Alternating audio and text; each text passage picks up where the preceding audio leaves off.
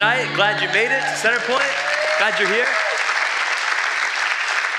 If you're new with us, my name is John. I'm lead pastor. I'm glad to welcome you. And before I get into the message, I wanted to share an update with you about our French Valley congregation. So, if you've been with us for a few years, you would remember that when we started our French Valley congregation, it was to be uh, one church in two locations. And we launched it, and we saw God do great things. And over the last year, something has begun to shift, and we've, we've sensed that God was on the move in a new way. And in particular, what we've picked up on is that our French Valley congregation has been becoming its own congregation. And with its own unique flair, its own unique sense of things, its own unique uh, approaches beginning to emerge. And when, when something like that is beginning to happen, you have choices. You can either say, well, hold on we want to control everything. Or you can say, well, it looks like something else is happening and God's moving in a new way.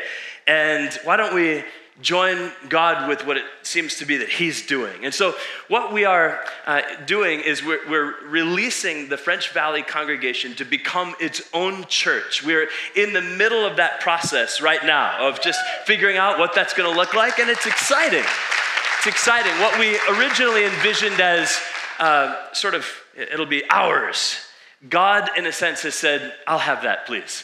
And so, and so we're releasing it. And, and it's an exciting thing that, and for every one of you who has been a part of the French Valley campus along the way, I'm so grateful for what you've done. Maybe you didn't even realize it, but what you were actually doing was helping to plant and launch a brand new church so that God's kingdom is furthered and expanded even more than we imagined. And so uh, we'll, we'll probably be finishing that transition up around uh, end of September or so. We're working out the details as we go. But I'm I'm so excited for Pastor Justin and Chelsea and uh, excited for what God's done through us to help launch this new congregation. So now we can celebrate that and say, Yay, God, yay, God, yay, God. It's good news.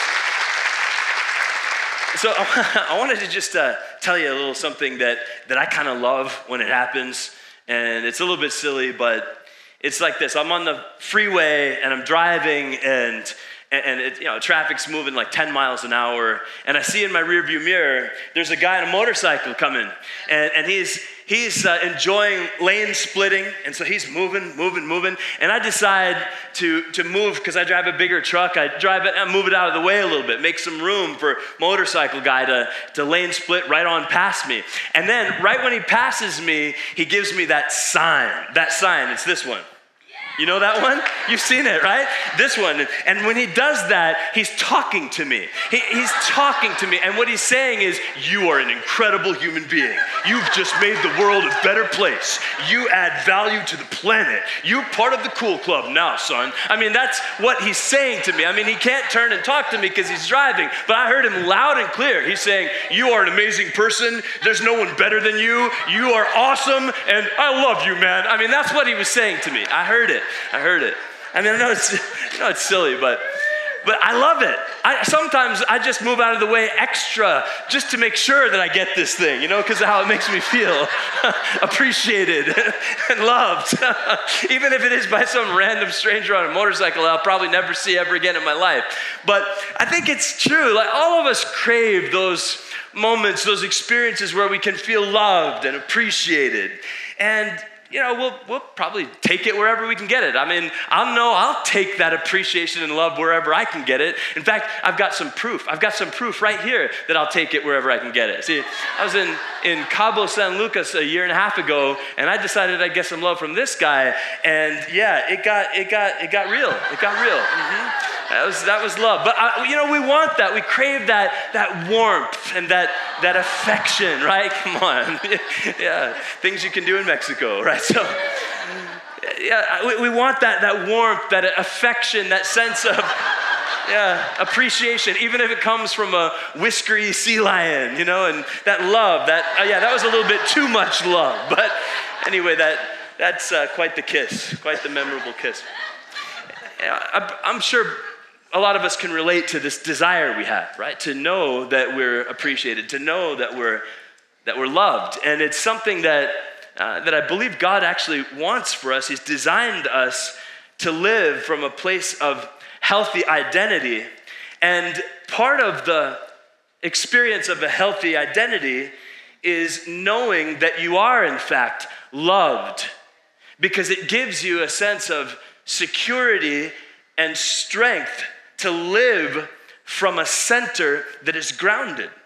And, so it's something that God has inherently designed us to experience. It's something that we need, it's something that we're made for. But sometimes our sense of healthy identity gets, uh, gets distorted because we, we end up making some choices and maybe doing some things that that take us way off course, and all of a sudden we're standing there in front of the distortion mirror, right? And so there I am, and I see myself in the distortion mirror, and I have half a face.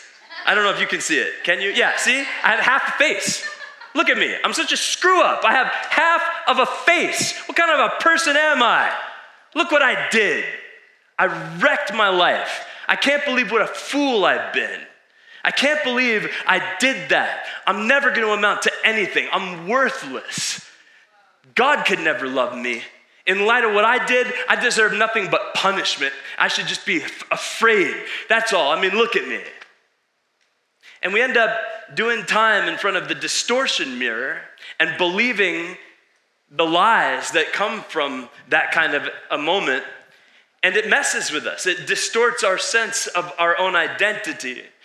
And there are whole religious systems that also partner with that kind of a voice to purvey a, a sense of, of God as one who's out to get anybody who's crossed him.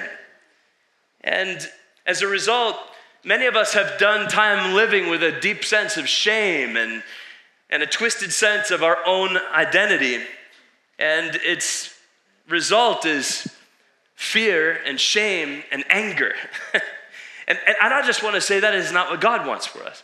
What God wants for us is something altogether different. In fact, there's a moment recorded in Scripture where Jesus is spending time hanging out with people who were royally messing up their lives. And they're, you know, they're, they're drinking themselves into a stupor and uh, not, not making the most of things, to put it lightly. But Jesus decides, I'm going to spend time with these people.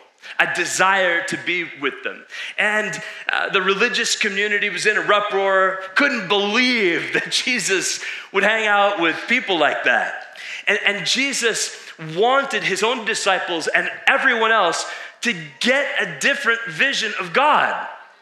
He wanted them to understand that their idea of who God is as, as a, the deity who's out to get whoever crosses him is warped and that there's a different way to live. And, so Jesus tells these stories in Luke chapter 15, these stories that are geared around a vision of God, a revelation of who God is as one who can turn a person's story around, and a revelation of God as one who rejoices when somebody who's far from him wakes up and, and, and turns toward him. And that's that's what he's trying to get across, and, and, he's telling story after story, but the disciples still seem to be not quite getting it, so he tells another story. And we're going to jump into Luke chapter 15 in a moment. And this, uh, this is called the story of the prodigal son. Now, that title isn't actually part of the, the Bible verse, it's just something that the compilers of the scriptures over the years have given as a, as a subtitle to it. But you could also call it the story of the amazing, scandalous love of a father for two kinds of sons. I mean, this is, this is a little bit of what's going on in this story, and it's, it's a story that Jesus is telling to make a point, but I want us to just get into this story together now. So you can turn to Luke chapter 15, and let's get into God's, God's word together. Luke chapter 15, verse 11. To illustrate the point further, Jesus told them this story. A man had two sons. The younger son told his father, I want my share of your estate now, before you die. So the father agreed to divide his wealth between his sons. And a few days later, this younger son packed all his belongings and moved to a distant land. And there he wasted all his money in wild living. About the time his money ran out, a great famine swept over the land and he began to starve. And he persuaded a local fi- farmer to hire him, and the man sent him into his fields to feed the pigs. The young man became so hungry that even the pods he was feeding the pigs looked good to him, but no one gave him anything. You got to imagine this scenario. You've got a wealthy, a wealthy man with a couple of kids, and the one kid comes to him and says, You just might as well drop dead. I mean, that's kind of the dynamic when he says, I want my inheritance now. And inheritance is something that comes usually after a person dies. And so for this son to just say, No, I want it now, give it all to me right this moment, it's like as though he's saying, You're dead to me. You might as well just be dead.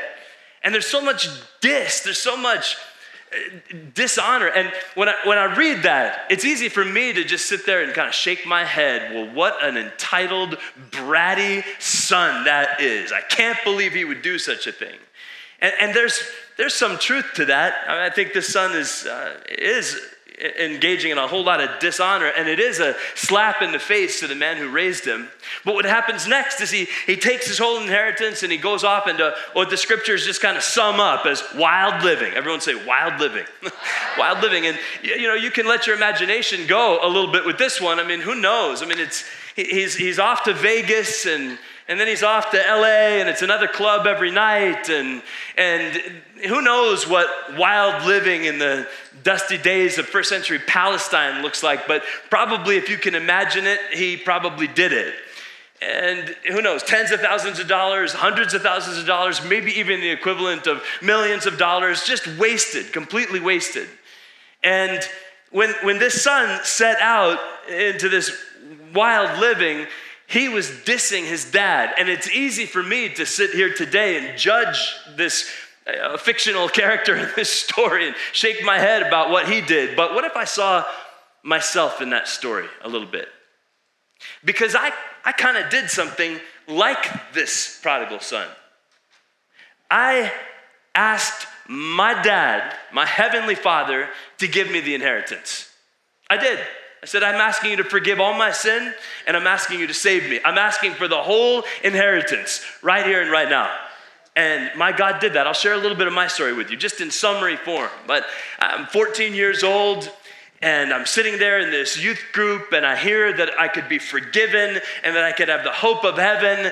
And I, I rose, raised my hand to say yes to Jesus. And in that moment, I received my inheritance the gift of salvation from God. I received all of it, all of the inheritance, the forgiveness of my sins, the empowerment of the Spirit, and the hope of heaven. I received my inheritance. And then I wandered off. I wandered off away from the people of God, away from the ways of God, and, and I went into my own season of wild living.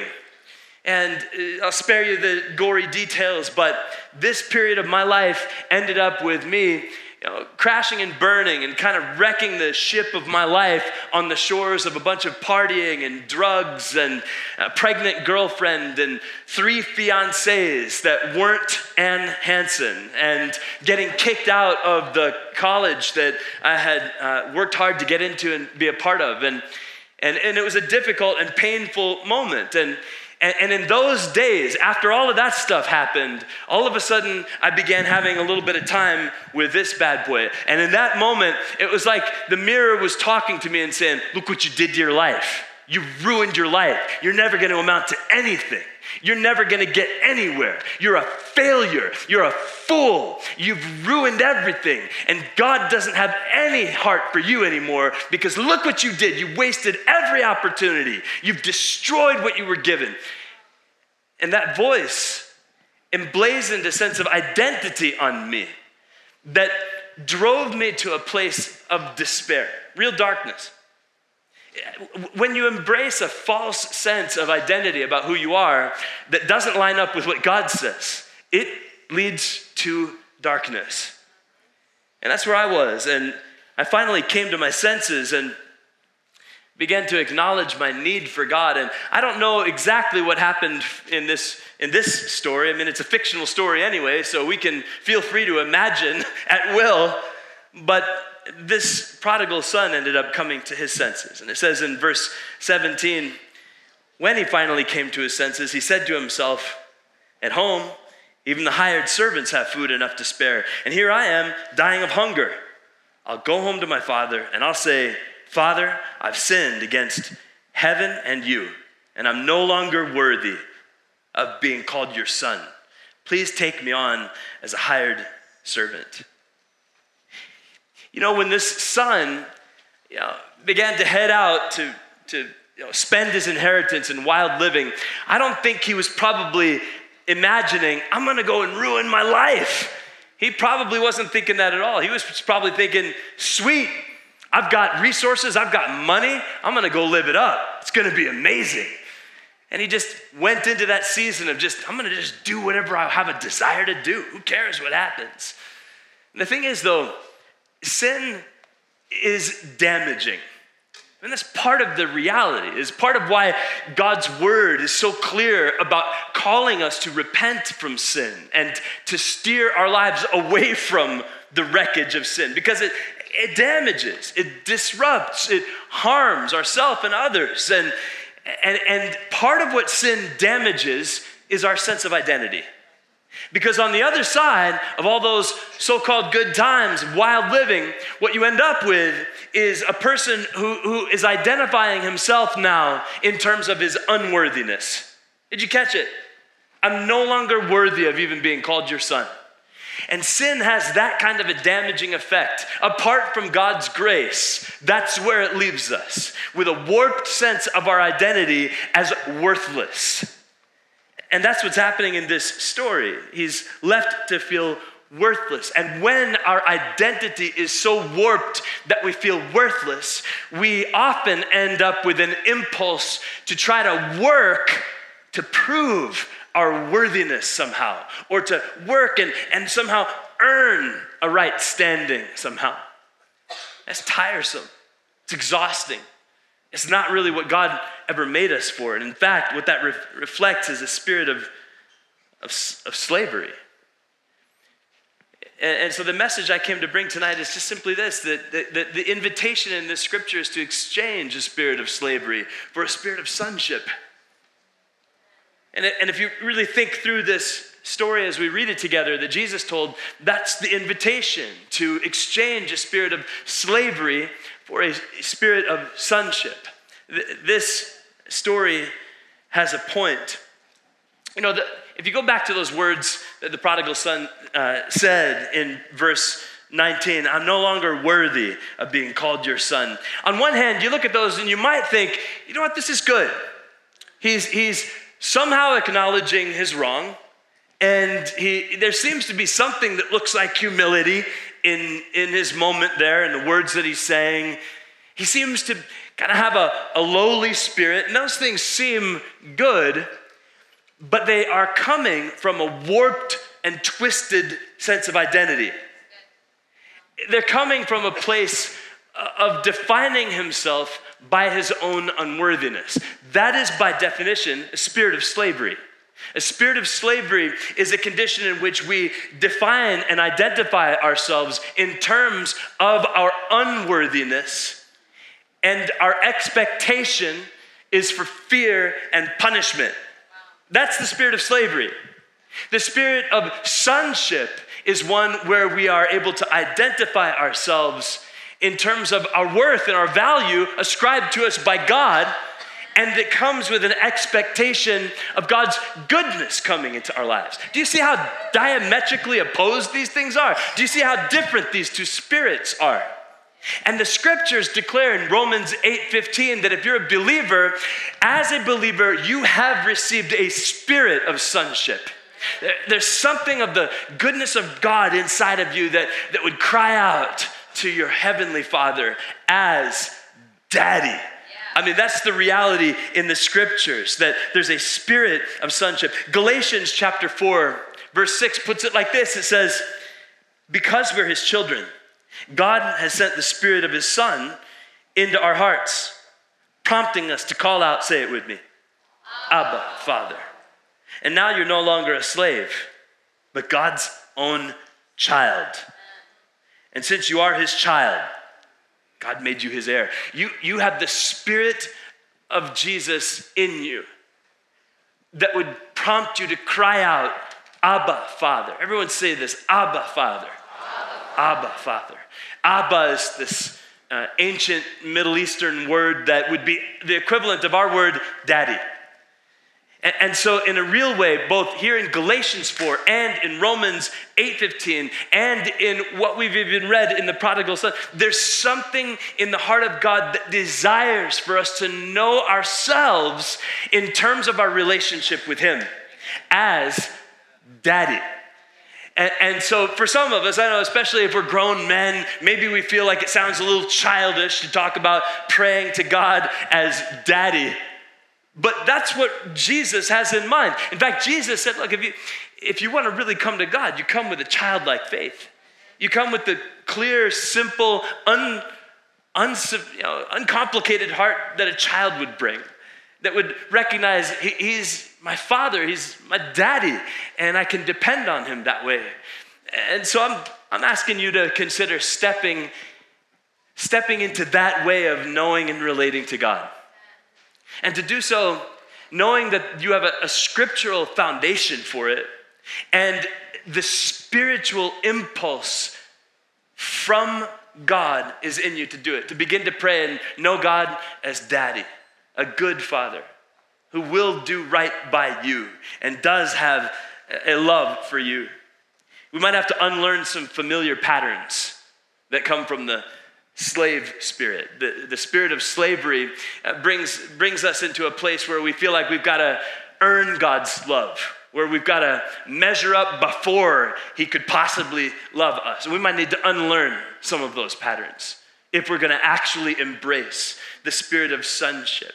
Because the spirit of sonship is one in which you know that you're a beloved child and that it wasn't based on what you did, it was based on who God is. And that's the spirit that is in you, the spirit of sonship, the spirit of knowing who you are as a child of God. Uh, let, me, let me go back to the, the story Jesus told in verse 20. It says, So the son, he returned home to his father. And while he was still a long way off, his father saw him coming. And filled with love and compassion, he ran to his son, embraced him, and kissed him. And the son said to him, Father, I have sinned against both heaven and you. I'm no longer worthy of being called your son. But his father said to the servants, Quick, bring the finest robe in the house and put it on him. Get a ring for his finger and sandals for his feet. Kill the calf we've been fattening. We must celebrate with a feast, for this son of mine was dead and has now returned to life. He was lost, but now he is found. So let the party begin. Okay, so this is just a fictional story, right? I know. Doesn't it make you want to clap? Let the party begin. It's a story that Jesus is making up on the fly to tell, uh, make a point. But are we understanding the point? Can we see what Jesus is really driving at? That, that what Jesus is calling for and what he wants for us is to, to personally experience the return to the Father and to personally experience a return to a right understanding of ourselves in terms of who we are as loved children of God. That's really the point that Jesus is driving at here. He's saying, I know, I know you've gotten so good and you've gotten so used to this kind of religious way of uh, understanding God as the great, almighty, faraway deity, which we should approach with very cautious feelings. You know, Jesus is saying, could you just lighten up with all your religious badness for just a minute? And could you return to, to a childlike faith and return to the Father and experience the return to the Father on a personal level? And I think this is what, what Jesus is inviting you and I to, to, to do. Verse 20, one more time, again, it said, so this son, he, he returned home to his father. He returned home to his father. Let's just pause for a moment. I, I wanted to make sure that you heard this loud and clear. You can always return home to the Father. No matter what pig farm you've been on and whatever mess you've made and come through, you can always return home to the Father. I believe Jesus wants every one of us to hear this. For some of us, we need to hear it right now because it, we, here we are in church, but no one else even knows where we're actually coming from. But the word from Jesus in a story he made up is you can always return home to the Father. For somebody else, this needs to go into your spirit like a seed because in a later day, it needs to be able to grow. That you know that you can always return home to the Father. And so he returned home to his Father. And while he was still a long way off, his father saw him coming. Could you just recognize something? what this means is that the father, and it's an allegory, right? It's a metaphor for the heart posture of, of God towards us. While he was still a long way off, the father, it's as though he's, he's eagerly waiting eagerly looking forward to when the moment might happen when this son could maybe begin to return. And he's on the lookout for that moment, for how it could happen and when it could happen. And he's on the lookout. Our God is on the lookout for any one of us who are off in some wild living kind of deal. And he's looking, wondering, and hoping that we will have our own moment of beginning to return. And what I love is that he doesn't even wait for the son to make it all the way back to where he's supposed to get to. And this is a picture of what our God is like. He doesn't even maybe wait for you to make it all the way back. He runs and meets you halfway, meets you in the middle while you're still on the journey. This is a picture that Jesus is giving us of what God is like. And he's, I believe he's on the move towards some of us right now in a personal way. He's been eagerly looking, and you've begun to come to your senses. And God sees it, and he's He's come, it says, while he was still a long way off, his father saw him coming. Read the last part of it out loud with me. Ready? Say it. Filled with love and compassion, he ran to his son, embraced him, and kissed him. Filled with love and compassion. I don't know, if I had never read this story before and the rest of it was covered up and all I saw was filled with, I would put something else in there. Filled with indignation that son of mine, who does he think he is? Stealing my money, wasting the inheritance, bringing shame to our family. I'm coming for him. You know, I might have put that in as the next line. But, but, this is a picture that Jesus is painting of what God is like. And he says, and the Father filled with love and compassion. Jesus is revealing the Father to you. He's saying, You need to know this is what God is like. He's a good father, and his heart is filled with love and compassion. First of all, filled with love. He, filled with the love that is unique to a, a parent child connection the love that's there between a, a parent and a child is so strong. And even when your kid goes off the rails, you can't help it. You still have this heart that wants to connect and keep that connection alive because your, your love for them is, is unbreakable. I mean, that's the kind of picture that Jesus is giving us here. And, and it says, this, this father who reflects God, his heart was filled with compassion. Do you know what compassion is? Compassion is the ability to imagine and understand the pain and the challenge that somebody's going through, and even the reasons why what happened happened. And, so Jesus is revealing that God has that kind of a heart towards you and me compassion. He can feel it, he can understand it, he can uh, even comprehend why what happened happened in ways that go beyond even your ability to put it into words. This is a picture of what God is like. He's filled with compassion. Then it says he ran and he embraced him and he kissed him. Uh, this is ancient Middle East, and, and a wealthy man doesn't just up and start pulling up his robes and start running. Like, it just doesn't happen. That's just not the way things are done. Wealthy, older man has servants that he would send to do the running for him. But, and so it, it's a word picture that maybe it's a little lost on us but it wouldn't have been to anybody listening to Jesus. An older man just takes off running towards his son? No, no, no, no. It would, it would be a little scandalous. And Jesus is, in a sense, saying, That's right. And, and this is what our God is like. He comes running. He comes running. And he comes running to you in Jesus. People think about religion as our attempt to sort of make our way to God. But what Jesus is revealing is that God has made his way to you. And he has run into your life story in Jesus, run right up into the, the pages of your pain in Jesus, ready with compassion and love to come and embrace you. And that's what it says. It says he embraced him. Where was this kid coming from? A pig farm. We're talking about a Jewish culture, and most of us would understand that in, in, uh, Jewish culture is not known for the love of pigs. You know, Jewish culture is known for uh, actually recognizing pigs as an unclean animal, and therefore, some kid coming from a pig farm would be ceremonially unclean. But that didn't stop the father. He embraced him anyway. I'm not afraid of whatever pig farm contamination is on you. And it's a revelation of our Heavenly Father, I'm not afraid of whatever uncleanness your life, wild living, has brought my way. I can handle it. I can still embrace you even though you did X, Y, and Z. I can still embrace you even though you're coming from this place and did that stuff. I can still embrace you.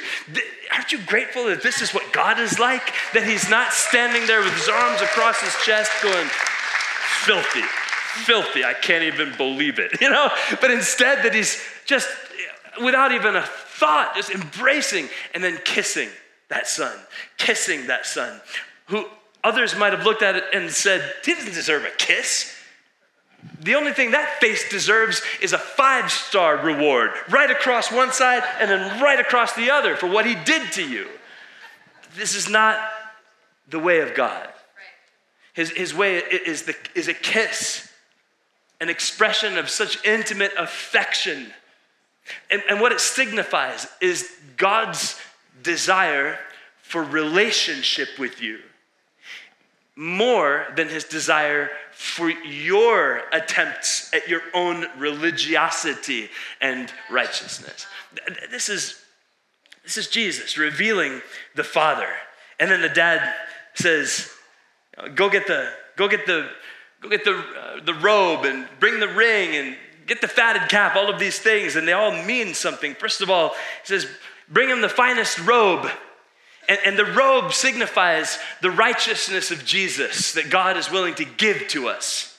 Just when we thought we needed to try to prove our own righteousness, this father says, No, let me put the finest robe on the son. And it's what God is willing to do for any of us to put the robe of the righteousness of Jesus on us. We do need to be covered, but he's the one who does the covering. We don't do it ourselves. That's part of the good news of the gospel is that he's willing to bring the covering of the robe of righteousness. And then it says, you know, bring the ring. The ring in an ancient Middle Eastern family is, a sign of full inclusion. The ring is a sign of the ability of that person to use all of the resources of the family. The ring in this ancient Middle Eastern culture is a signal that all of the family's stuff he's got access to. All of it. and then bring him sandals.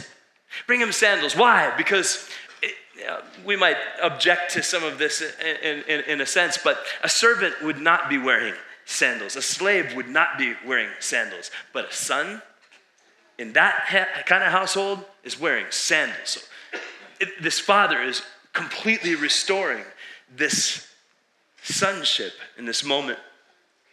Bring the fatted calf. A fatted calf, this is a, a sign of celebration. It's like the father is saying, You're worthy of being celebrated. Yeah, even though you did this and you were over there doing that, nevertheless, as you have come back to me, you are worthy of celebration. And this is a depiction of the Father. So we, we, we've talked about the one son, but let's talk about the other son. In verse 25, it says, Meanwhile, the older son was in the fields working. When he returned home, he heard music and dancing in the house. He asked one of his servants what was going on. Well, your brother's back, he was told. And your father killed the fattened calf, and we're celebrating because of his safe return. And the older brother was angry. He wouldn't go in. His father came out and begged him, but he replied, All these years I've slaved for you and never once refused to do a single thing you told me to do. And in all that time, you never gave me even one young goat for a feast with my friends. Yet when that son of yours comes back after squandering your money on prostitutes, you celebrate by killing the fattened calf. And his father said to him, Look, dear son, you've always stayed by me. Everything I have is yours. We had to celebrate this happy day, for your brother was dead and has come back to life. He was lost, but now he's found. Do you see the spirit of slavery at work in this older brother? In this translation, he even uses the word, I've slaved for you. And I think it's important that we understand the invitation in this story Jesus told to personally exchange a spirit of slavery, religious slavery, for a spirit of sonship. So let me just break down what a spirit of slavery and what a spirit of sonship is all about. A spirit of slavery relates to God on the basis of what they do. If I do more, maybe I'll be loved more. Spirit of slavery thinks they need to work for what they're going to get from God. A spirit of slavery is about being motivated by fear of God's anger. A spirit of slavery is about thinking of God as a slave master. A spirit of slavery keeps God at a distance. A spirit of slavery keeps the rules out of fear. A spirit of slavery is about living in a sense of insecurity about where they stand with the master. Spirit of slavery is always striving and striving to get God's approval. A spirit of slavery resents other people's blessings from God. It's not something that's worth living with. It's something to get rid of, the spirit of slavery. This older brother needs to make the exchange. Maybe some of us do too. Need to make the exchange. Because the spirit of sonship is this the spirit of sonship is about seeing God as a loving father and being motivated by gratitude for the father's love. Spirit of sonship is about experiencing discipleship in Jesus as a joy and a delight and not an obligation. The spirit of sonship is about being able to love and bless other people well. Spirit of sonship is about being able to truly celebrate other people's success with humility and gladness. Spirit of sonship is about knowing that you're valued by the Father Spirit of sonship is knowing that you have access to all of God's love. A spirit of sonship is knowing that your provision and your protection come from God freely and not as a payment for something you did. A spirit of sonship is about knowing that you're clothed with the righteousness that comes from Jesus. Spirit of sonship is about knowing that you're loved and forgiven even when you've messed up. The spirit of sonship is about knowing that you could never earn God's love, but that you're covered by it because it's a gift. You know, the truth is, the world around us is pretty messed up. I feel it is anyway. I mean, some days things look good, but in, in many ways there just seems to be so much deterioration. And it's like as though the world is, is crying out. You know what the world is crying out for? For you, for you to live in the spirit of sonship. Romans 8 19, it says, All creation is groaning with an eager expectation for the sons and daughters of God to be revealed. This world needs you to make the exchange and to live from this, spirit of sonship where you would just embrace all that I just described and, and let go of all of the religious performance stuff and that slavery mentality. You just let it go and live in the freedom and the delight of what it means to be a son and a daughter and to live that out. It's what you're made for, it's who you are meant to be. Amen. Amen. So I was, uh, I was digging through a drawer in the dining room this past week. I was looking for a, a charger. And, and I, I pulled this thing out of the back of the drawer. I was like, oh, what's this? And, and I, I pulled it out of the drawer. And it's this little desk nameplate. It says Mr. Wonderful. And, and, I, and I just held on to it for a minute and I just remembered what happened. What happened was my wife, Anne, gave this to me on Valentine's Day, I think about a year and a half ago. And on Valentine's Day, it made sense. I mean, because I had given her a nice gift and we had had some nice time together, had a nice date. So, sure, you know, Mr. Wonderful. But a few weeks after Valentine's Day, I don't even remember what it was about, but we got into some kind of a big fight. And it, listen, don't think that just because I'm a pastor that I, we don't have moments, right? And, and this was a, one of those uh, knockdown, drag out. I mean, not physically, but you know, knockdown, drag out kinds of moments. And enough that you know, it, it just, you know, I, I, came down the stairs all frustrated, and, and, we didn't solve whatever the issue was, and uh, heat was high, and and I saw this thing sitting on the dining room table, and I picked it up, and I just was trying to break it. I couldn't break it because it's too hard. so I shoved it into a drawer, in the back of this drawer, and stomped out of the house and just stomped around the neighborhood, just angry, you know. Can you believe it? Sorry. I mean, if, if, that troubles you that your pastor does that kind of thing, I'm sorry, but um, I'm a guy who just has moments, right? And I don't even remember what that fight was about. I just remember feeling in that moment like this was no longer true. Whatever that meant, Mr. Wonderful. No, I feel like Mr. Jerk, Mr. Dumb something, Mr. You know, obnoxious, Mr. Disappointment, Mr. Letdown, or whatever else you might put on there in a moment like that. That's what I was feeling. And that's why I wanted to break it when I shoved it in that drawer. And I don't know what happened with that particular fight. I just don't remember. But I do know this that a year and a half later, we're still happily married. and, and just today, before I, I left to come here, my wife you know, hugged me and said, You're wonderful. I mean, she didn't say, Mr. wonderful, but.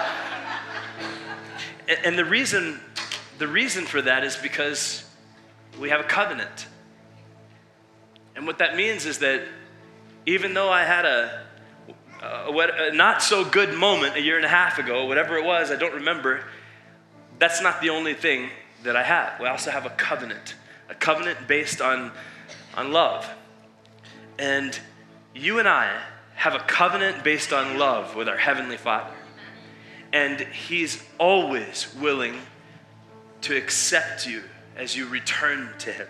And I hope that you could hear that loud and clear in this simple story Jesus told. And to make the exchange, exchange that spirit of slavery for a spirit of sonship. It's what you're made for. And your identity will be strongest when you do this. So I want to pray for you that, that, you, you'd be able to make the exchange if you need to. Now, maybe for some of us, we've, we've worked through this kind of thing, but others of us, maybe now's the time. For somebody else, though, I want you to hear this that it is by faith in Jesus that you become children of God. Galatians 3:26 says it like this. It says, "You're all children of God through faith in Christ Jesus." And, and so this spirit of sonship, being a child of God, there is a starting point for it, and it's faith in Jesus. And so for some of us tonight, I want to just simply invite you to put your faith in Jesus and to experience the relief that comes when He forgives your sins and washes you clean and sets you free and plants in you the seed of hope for a future in heaven and puts inside of you the power of His Holy Spirit to live different here and now. So let's take a moment, let's just pray together. Can we do that? Why don't you pray with me for a moment?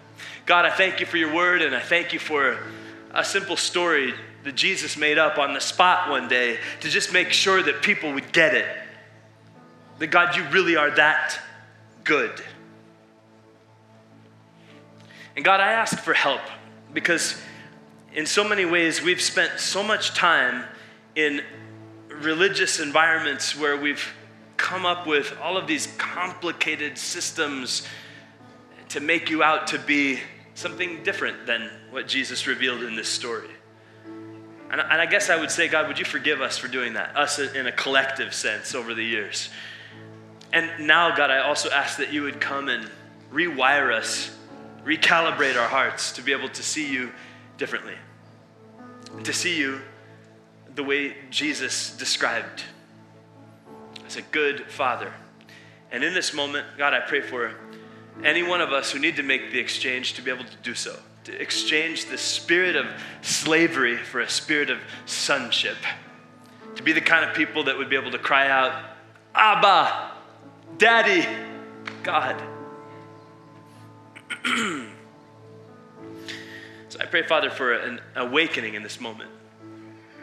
First of all, I pray for believers to be awakened. Some of us who are here tonight, we're believers, but we really do need to shift our perspective uh, of who God really is. And maybe tonight, you might acknowledge I need to shift my perspective. I need to exchange this spirit of, of slavery for the spirit of sonship. If, if that's you, if you'd say, I need God to help me with this, I need some help to do this, I just want you to raise your hand as a way of saying, This is a struggle for me. I, I, I see it as right and good, but I need God to help me with it. A few of us raising our hands, I appreciate that.